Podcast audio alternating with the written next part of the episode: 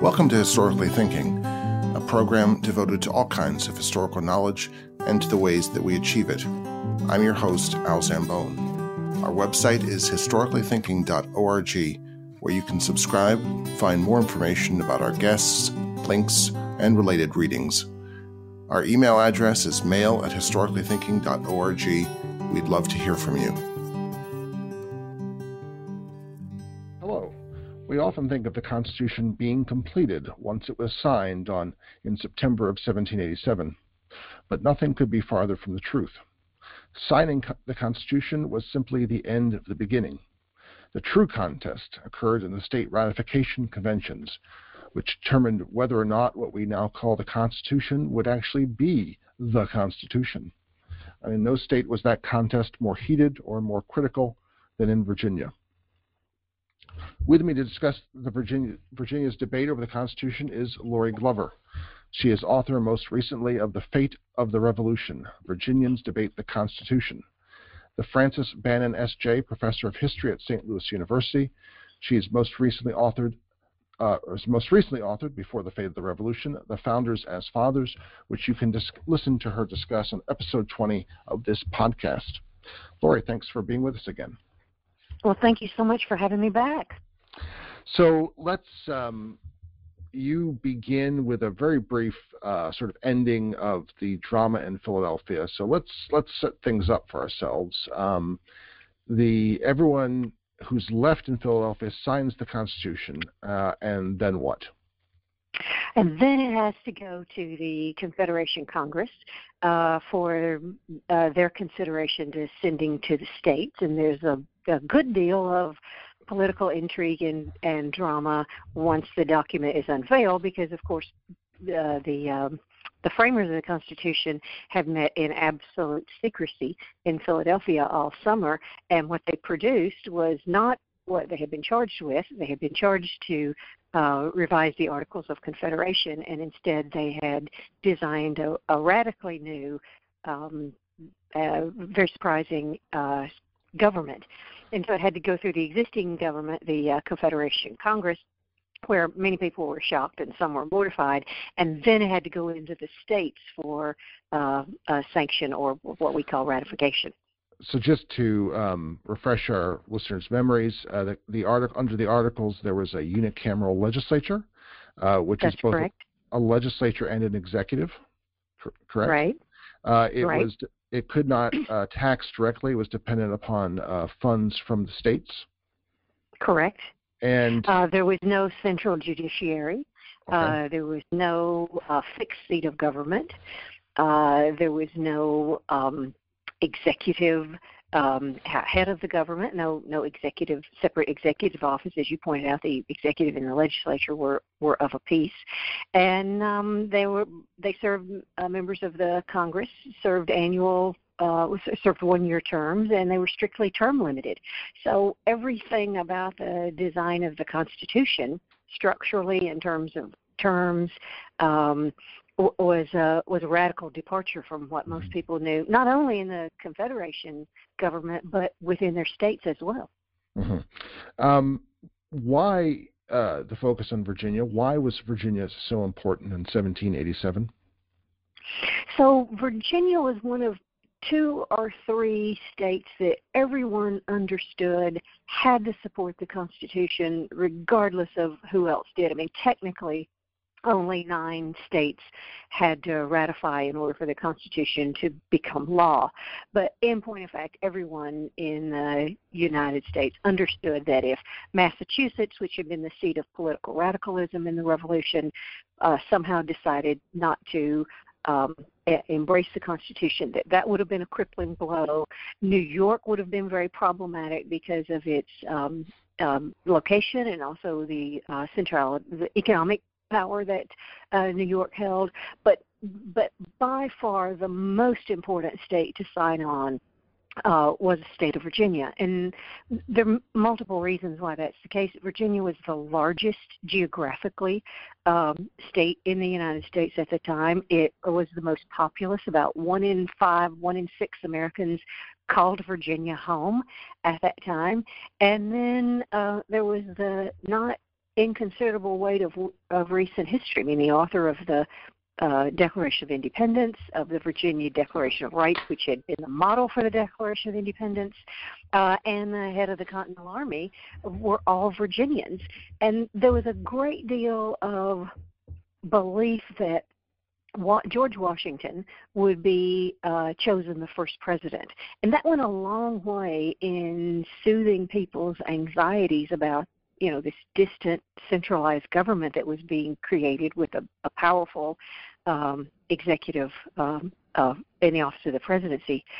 And if Virginia had not ratified, then George Washington could not have become the first president, because he would have not been in a state that was part of the United States. And so for all those reasons, there was a great deal of interest in what unfolded in Virginia between late September of 1787 and the summer of 1788.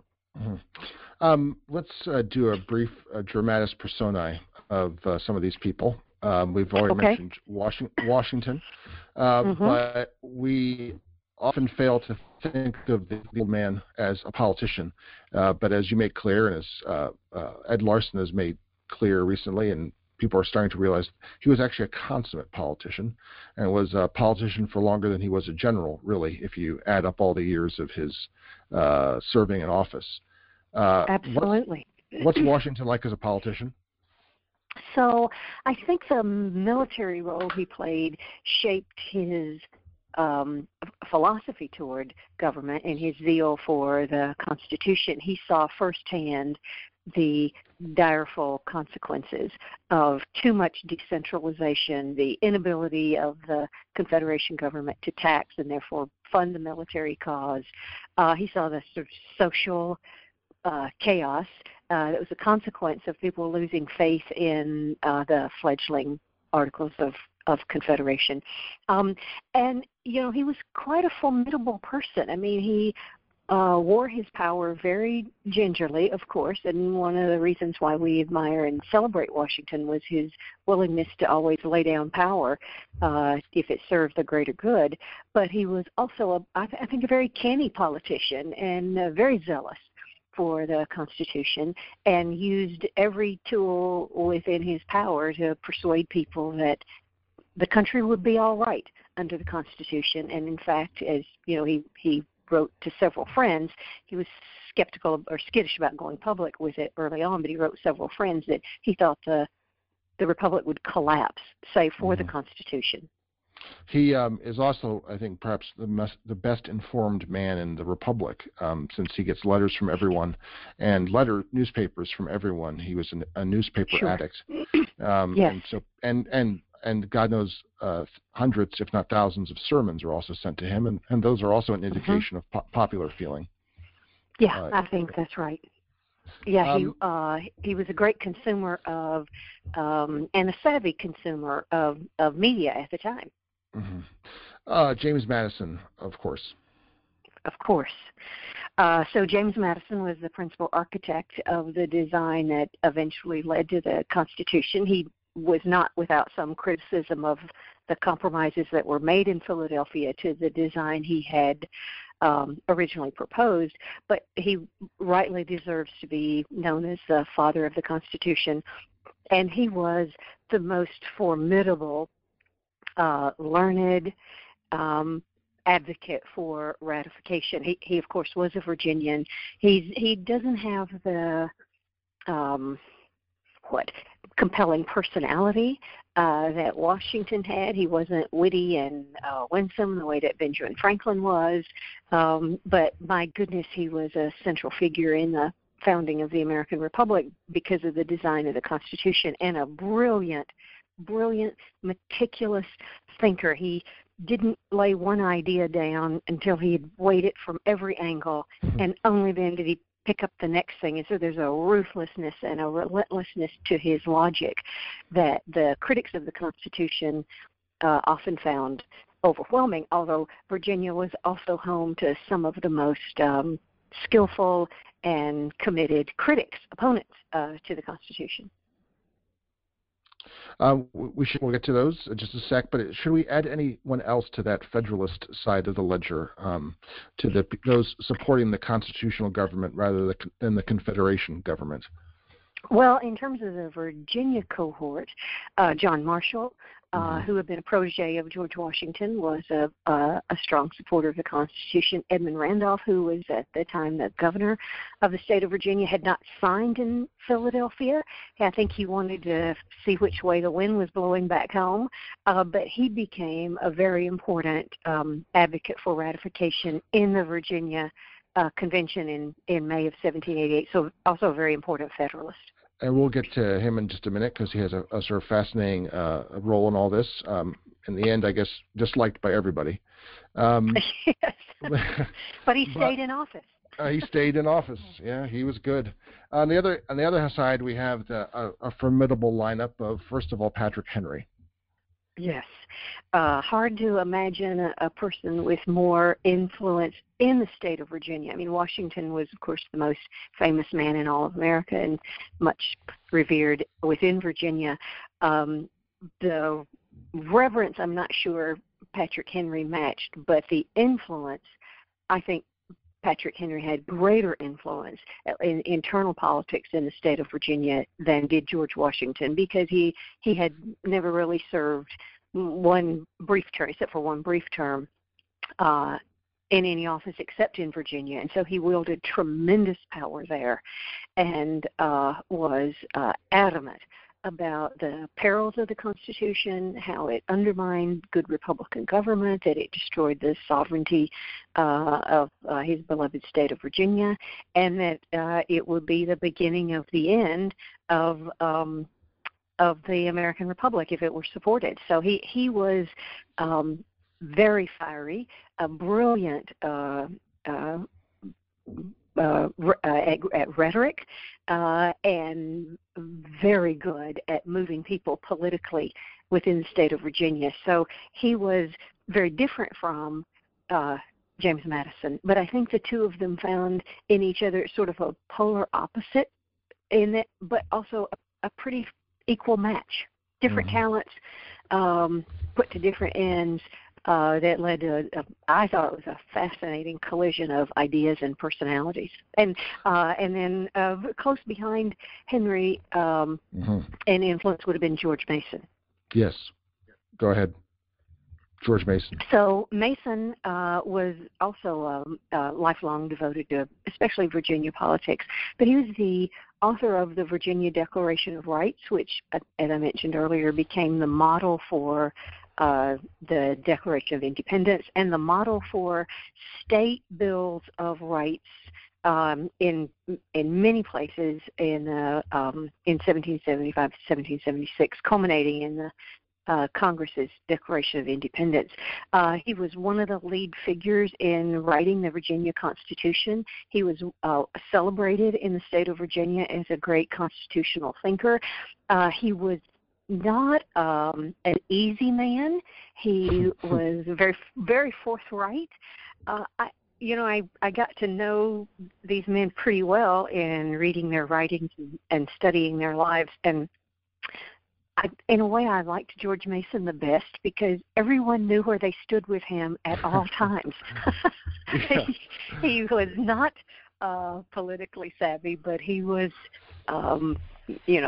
relentlessly forthright in his views, and he shared not the same objections always as Patrick Henry, but he shared a fierce rejection of the Constitution and fears about what it would mean for Virginia, what it would mean for Republican government. And finally, on the triumvirate of the supporters of the Confederation in Virginia would be Richard Henry Lee. Yes, Richard Henry Lee, who was in the Confederation Congress when the Constitution came from Philadelphia into New York. Richard Henry Lee is a fascinating character. Of course, he's descended from the famous Lee family of Virginia. He had the opportunity to be a representative in the Philadelphia Convention, but he had declined appeals to do that because he thought it was inappropriate for someone to serve in the Confederation Congress and also to participate in the Philadelphia Convention, because ultimately you would be the judge of your own actions. And he thought that was inappropriate. Of course, lots of other men went ahead and did that, including James Madison, a sitting member of Congress who basically led the conversations in Philadelphia. And so Richard Henry Lee was contemptuous of the conduct of people in Philadelphia, as well as the document that they produced, and he was a quick study in the political force of the Federalist and worked very hard to try and undermine ratification, to stand against the creation of the centralized government under the Constitution. And then he was the first senator after Virginia had ratified and the Constitution became law. So he continued that fight into the early constitutional period in the U.S. Congress, the U.S. Senate, I should say. Is there anyone else we should mention? Those are names that lots of people might even know. Should we add anybody that's still like Edmund Pendleton to this? Pendleton was there. Pretty much all of the leading figures in Virginia politics at the time, with the exception of Washington. Convention. Yeah. Absolutely, thank you for that. With the exception of Washington, who knew that he would likely be the president if it passed, and decided that it would be unseemly to be lobbying for, not unlike Richard Henry Lee, that you don't go around lobbying for something that's going to produce that kind of personal power and renown for you. But he worked behind the scenes from Mount Vernon. I mean, he corresponded basically every other day or so with James Madison, but everyone else is there. Edmund Pendleton, George Wythe, Grayson, Harrison. I mean, if you conjure up a name of a prominent Virginia politician from the Revolutionary era, he most likely was in Richmond in May of 1788. So let's begin with the end of the Constitution. Follow roughly your schema. Okay. Almost immediately, George Mason is writing to Richard Henry Lee. The night of the signing, I think. Describing the Constitution and all the problems with it. So that's right. So really, this whole struggle begins immediately, within minutes or even hours. Absolutely. So, the 18th century is another world from ours, that communication was not instantaneous. I mean, no information traveled faster than a horse, but they began the campaign almost instantly, as you noted, from the time they walked out of the hall in Philadelphia, both the supporters of the Constitution and the critics. So they're writing letters, they're writing pieces that will eventually appear in the newspapers, they're writing pamphlets, all to sway the opinions in the Congress, the opinions in their state legislatures, and ultimately the opinions of voters who would decide who went to a ratification convention and by extension, how he would vote. What are some of the ways that people began to discuss the Constitution in October, when it became generally known? Yes. So there was a lot of hyperbolic language, and the further things went along, the more inflamed people got. So the supporters of the Constitution praised it as a panacea, as the most brilliant design of government that had ever been, touched off by the hands of men, as providentially destined, as the ultimate and only salvation of Republican government in the United States.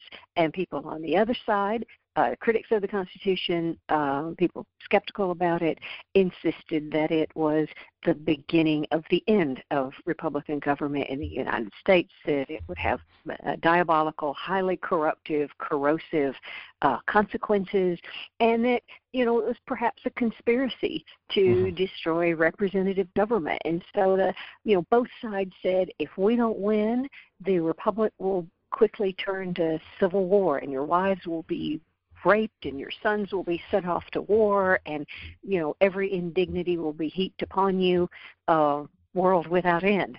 And so it was very inflamed and very intense because both sides thought the stakes couldn't possibly get any higher. Well, in some ways they weren't. They couldn't, actually. Yeah. They had basically political society was at stake. I was struck that there are town meetings about the Constitution. You mentioned the political club of Danville, which is in Kentucky. Kentucky is then part of Virginia. It meets, what, for 3 months every week to discuss the Constitution? That's right. So, you know, part of what went on that fall and winter and into the spring and summer of the next year, it's fairly reminiscent of our, you know, kind of vitriolic, polarized politics of today. But another part, to me, was profoundly different, and that is that people took words and ideas very seriously. Yeah. They rigorously interrogated the phrases and clauses within the Constitution and thought through methodically, collectively, what the meanings of those words and phrases would be. They gathered in coffee houses and taverns and around their dinner tables and in town meetings. The Danville example is the most weighty, I think, that at least that I discovered in Virginia. But if you can imagine people spending 10 months debating and talking about a design of government and what design would best fulfill their principles and best honor, you know, their recent revolutionary history, it's quite a thing to behold. Mm-hmm. It is, and this is coinciding with a post-revolutionary burst. We'll get to other revolutionary changes, but one revolutionary change is the number of newspapers. There are many more weekly newspapers. About how many, and how do those fall out? How are they used by the proponents and opponents of the Constitution? So there were 13 weekly newspapers just in Virginia. In 1787, 88, there were scores being published in small towns, in larger cities throughout North America. And part of that is because the values of the creators of the American Republic held that for a republic to work, the citizens had to be not only virtuous, that is, put the common good above their own self-interest, but they had to be informed. And so the newspapers and the mail, I mean, I always tell my students, there's a reason why Benjamin Franklin was the first postmaster. Like, that was a very important position for a very important man to hold, because getting information reliably and to people across the United States was of vital significance to their ideas about Republican government. And so the newspapers are thriving in this period, and they're highly partisan. Most of the newspapers were published in cities, especially in port cities, like a lot coming out of Philadelphia, out of Boston, and New York. And then the writings in those newspapers are picked up, kind of like people use the AP today or the Washington Post or the New York Times, and, you know, like the St. Louis Post-Dispatch often reprints things out of the Post or the Times. So people in further out regions would pick up reportage and pamphlets, advocacy pieces in the Seaboard Press publications, and they were highly partisan and highly skewed toward the Federalist side, because people in cities, commercial elites, tended to support the centralized government under the Constitution more than people in rural areas tended to do, or at least with more zeal. So the Anti-Federalists held their own in the debates, but it was despite having fewer newspaper editors and printers on their side. So how did they get their word out then? How did Anti-Federalists, argue and propagandize in the wider public sphere when newspapers are 9-1 against? Well, there were newspapers that printed anti-Federalist pieces, and even Federalist-leaning newspapers printed anti-Federalist pieces because, of course, they wanted to sell newspapers. Mm-hmm. They also printed pamphlets, and they had printers print and distribute pamphlets, and then a lot of information flowing through personal letters. So Richard Henry Lee is coordinating really a national letter-writing network among anti-Federalists in Boston, in New York where he was, in Virginia, a few people in North Carolina. So he's trying, Philadelphia, throughout Pennsylvania. He's trying to connect people who share his sensibilities about the Constitution in ways similar to, you know, what George Washington is doing with the Federalists and James Madison and Alexander Hamilton. There are more men doing this on the Federalist side and fewer doing it on the anti-Federalist, but it's the same kind of thing, like sharing through personal networks public information. But can you explain how pamphlets work? How many pamphlets were published for and against the Constitution? There's a number for that, isn't there? There is, and boy, I won't be able to say. I can't remember it. It's scores and scores and scores. I think it's in the hundreds. Yeah, that sounds right. Do you have a number? Yeah. Go ahead. No, please go ahead. Well, I was going to say some are very widely circulated at the time, some less widely circulated, and some have great weight in our political discourse and our history today that didn't have as much weight at the time. And I guess I'm thinking about the Federalist Papers in particular, which we read as sort of dispassionate treatises on the Constitution, but were actually written as advocacy pieces to try and sway New York. And then they got picked up and circulated in other places, but not early enough in Virginia to really shape the outcome of their convention. So that's an example of a pamphlet that had more influence over time, maybe, than it did at the time. Were there many pamphlets being written by Virginians to Virginians? Yeah, you know, that was going on as well. Here again, the anti-Federalists have a disadvantage. The Federalists had a clear agenda and a uniform agenda, and that was to ratify the Constitution. So, you know, they had to argue in favor of certain parts of the Constitution, and they had to argue against certain critiques, and that varied based on what they were writing. But there was a uniformity and a consistency to what they were arguing, which is the Constitution must be ratified. The future of the Republic depends on it, and this is our best, only path forward.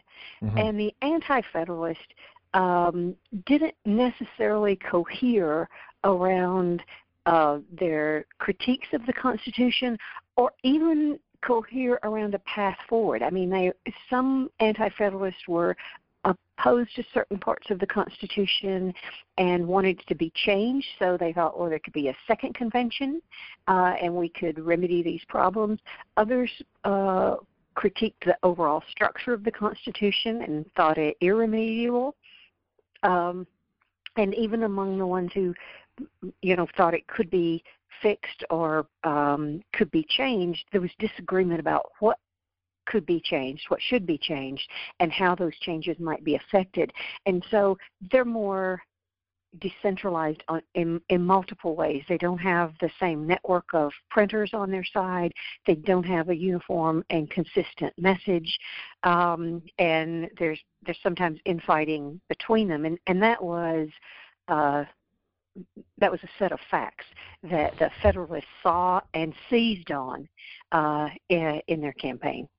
So as the winter of 87-88 goes on, rumor, counter-rumor, innuendo, mm-hmm. facts, arguments sometimes are spreading back and forth across the states. People are watching New York. They're watching Virginia. And then comes in the spring, a very important election, which usually we drop out of the constitutional history. Some of these states had to elect people to go to their own state constitutional convention to ratify the Constitution. and Virginia is one of those states that elects people separately. So you begin a chapter with Washington going to vote. Washington going to vote for his people in Alexandria who will go to Richmond.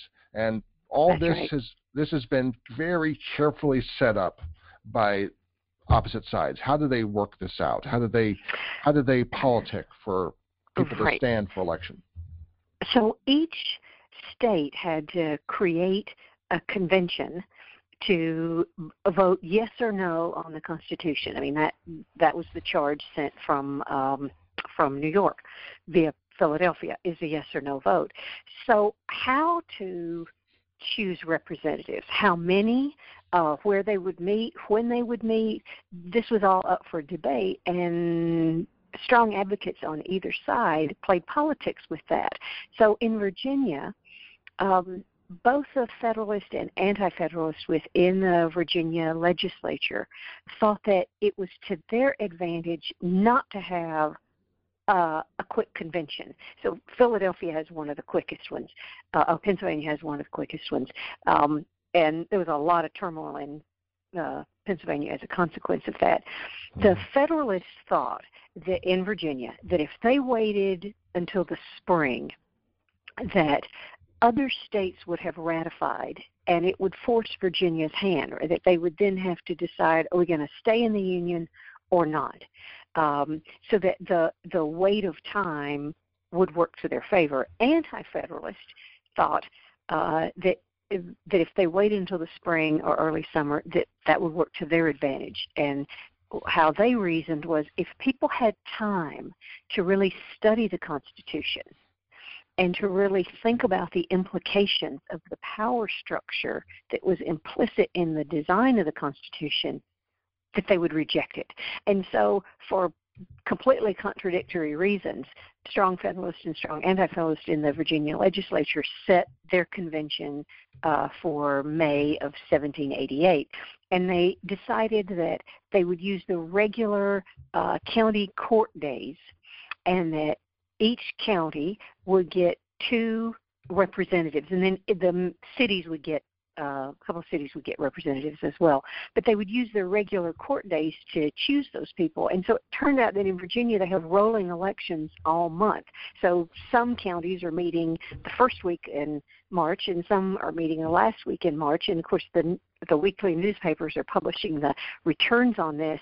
And so March is just chaos in Virginia, a chaos of misinformation and political intrigue, trying to figure out who's going to be in Richmond. And then they also bring up a question that we still contend with today, and that is, what is your representative supposed to do? Is your representative supposed to represent the will of the majority of people who voted for, at that time it was only him, or is your representative supposed to go and deliberate and weigh in his own mind, based on his own judgment, what's in the best interest of everyone?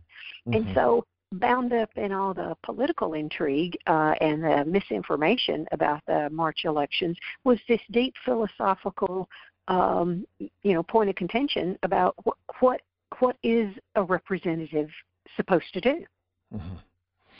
And at the same time, we've got the Federalists are often using the names of those who support the Constitution, chiefly Washington and Franklin, as armor to defend the Constitution. So rhetorically, those against the Constitution have to find a way of dealing with that, and so they begin to chip away at the famous names. Not quite Washington, but sort of. You give this as another example of the ways in which the Revolution has impacted, particularly the deferential culture of Virginia. So the most persuasive, I think, answer to so what the Federalists said was Washington and Franklin, and most of the leading figures of the revolutionary movement, but certainly the two most important, revered men in America, Washington and Franklin, are enthusiastically in support of this.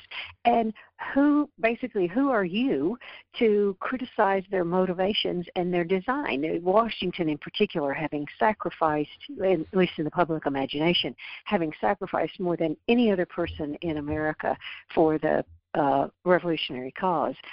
Like, is he really likely to be a conspirator or duped by conspirators in the design of a dangerous government? The response to that, or the most effective and moving response, was, I can't substitute another man's judgment for my own. My duty as a citizen is to weigh this for myself. And, of course, I listen to learned and smart and experienced people, but my responsibility as a citizen calls me to weigh this for myself. Mm-hmm. So and they did have to be. Oh, go ahead. I was just going to say they did have to be. I mean, there was room to criticize most every man in America except for Washington, and it did get very sticky for the anti-federalists to try and criticize any of Washington's motivations and certainly any of his character. And so they chose a different kind of a political move than taking him on directly. Those criticisms would come in another 5 years before those yes, personal right. things would get heated enough, which gives you some idea of how heated things were in 92, 93, and 94. So yeah, it's interesting to think about how close Madison and Washington were in 87, 88. I mean, lockstep, close friends, fearsome allies, totally dedicated to a shared vision. And then Madison would be one of the architects of the opposition policy and one of the sharpest and earliest critics of Washington. And I believe after Washington finished his second term, there was a severing of his relationship with Madison. I don't believe they ever spoke again. Yeah, that's that's a subject for a separate conversation. But it does ruin his relationship with both George Mason and then later Madison. Both of them seem to act as one-man think tanks for Washington. I like the way you put that. Yeah. But they. No, they commit lèse majesté, and that's not, you can't do that to the old man. Yeah. He doesn't forget. No. So eventually everyone gets to Richmond, and lo and behold, there actually is a building big enough to hold them all, which is kind of a shock considering that's a very new town in 1788. So the enigmatic Edmund Randolph is chairing things, although you point out, he's one of the people there. Edmund Pendleton is elected to chair it.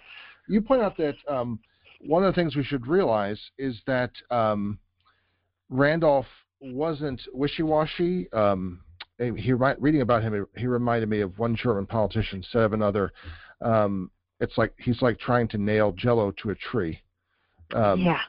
Randolph is like that, but you also suggest that perhaps he's also a pragmatic moderate, and that this is an indication to us that there is really a very wide range of opinions on the Constitution, and we should realize that. It's not just simply anti and pro. Do you want to speak about that briefly? Sure.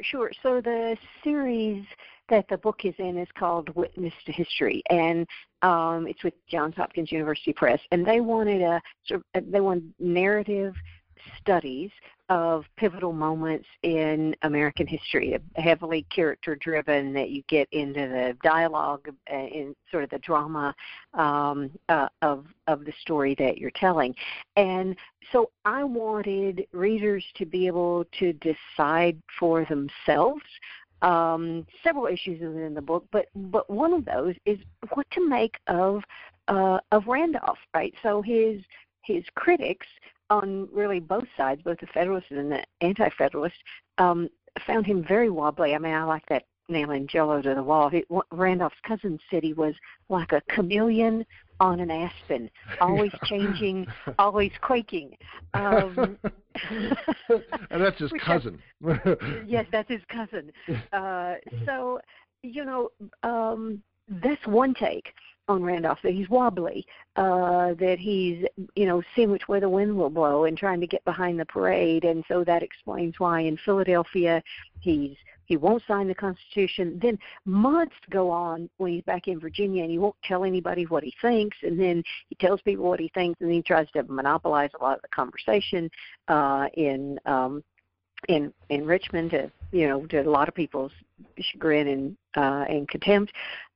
So that's in there, because I saw that in Randolph. But the other thing I saw in Randolph, and some of his defenders wrote about him, was that, you know, he's willing to listen, to be persuaded. And things changed significantly between September of 1787, when the men in Philadelphia had to decide whether to sign on to the Constitution or not, and May of 1788. And what Randolph said was, you know, the point of changing this document has passed, and the only choice before Virginia now is, are we going to be in the United States or not? Are we going to undermine the relationship between the states and undermine the future of our country and Republican government, or not? And so there are two ways of seeing him, that either he's wobbly or he's a moderate willing to change his mind. And so I hope that maybe different readers will think different things about him, and you know, Hopkins hopes it will be adopted in undergraduate courses, and maybe it will be the source of some debate for students, or just internal debate for other readers. I don't want to steal everything away from the book, so yeah, let's just, what to your mind is the high point of that debate in Richmond? What's the sort of central contest? Because there's lots of things going on. Gosh, that's a hard one. That's a really tough question. I guess one thing I'll say, I'm not sure this is even the most important, but it's certainly an important one, because Virginia was important in the story, and what role Virginia would have. Like, would the sovereignty of Virginia be protected and preserved, or would that yield ground to the need to have a united collection of states? And so, how much authority and influence a state, what would have been the most powerful state in the United States, was willing to sacrifice for the common good, or as the opponents of the Constitution would have said, how much they're willing to casually throw away in service of a corrupt government. That became a central question to be answered in Virginia, and all of the men who were there loved Virginia and thought of it as their home, and wanted to do the right thing by their home, and they just fundamentally disagreed about what that might be. And then, of course, that question recurs, I guess, over time, as is the nature of the federal system.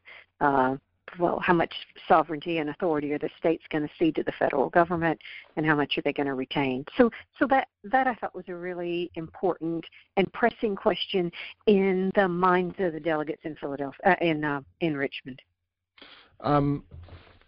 One thing that struck me reading your book and reading others' takes on it is that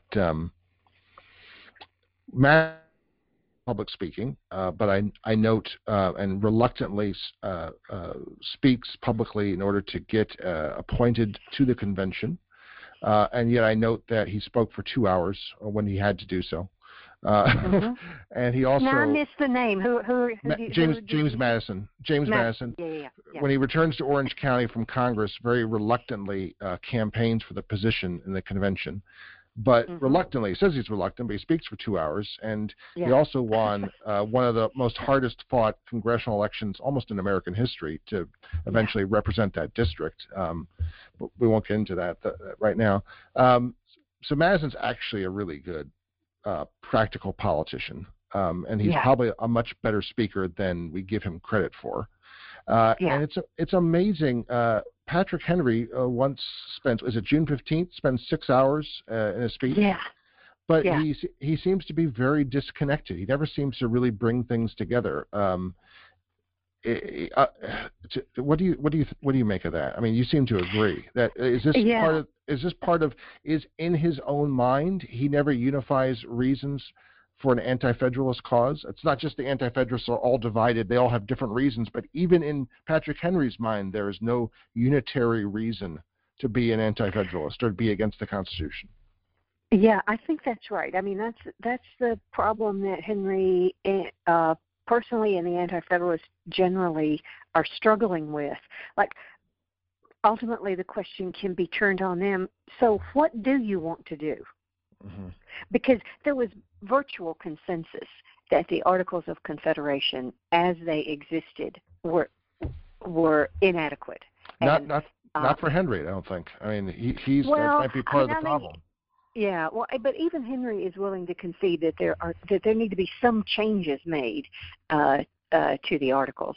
But you know, Henry never, in my reading of those speeches, Henry's greatest strength was his worst shortcoming, and that is he was a brilliant orator, but he didn't know when to stop, and so. You know, he would have an incredibly moving and affecting, spot-on critique, and it would get buried in this just avalanche of words. And so I think people got overwhelmed by that and exasperated by that, and it weakened him. And he did not. He was a brilliant speaker, but he didn't have the meticulous intellect, I guess, of James Madison. So someone once asked John Marshall who he thought was the best orator of the age, and he said, well, if it means persuading other men, then it's James Madison. Which is interesting because, of course, Madison is so soft-spoken that sometimes people can't hear him. He has to write everything out. He's kind of a sickly fellow and maybe hypochondriacal, but he's not, like, on the surface a person you would think would be the most persuasive guy in the room. Mm-hmm. But he knew how to frame an argument, and he knew how to close an argument. And I think Henry was so stricken by what he thought lay ahead for Virginia and for the country that he couldn't stop himself. Mm-hmm. I hope to give nothing away when I say that in the end, the Constitution was approved, ratified, 89 to 79 in Virginia. And I think that rather than get into all the details of that, we should let people buy your book. Okay. I'm curious, you had talked about the type of the series that you wrote this for in Johns Hopkins. Am I right in saying that this is have you written a narrative history of this kind, a character-driven narrative history? No, I have not. So what did you learn about being a historian and about writing history by doing this? Well, it was very challenging because we're trained to write, as historians, to announce the thesis and to display the evidence to support that thesis and build it paragraph by paragraph by paragraph. And so if you're writing a narrative, you have to embed the interpretation and you have to foreground the action. So you can't have too many, like in the movies, dun dun dun. You can't have those too many of those moments because you're stealing the discovery from the reader.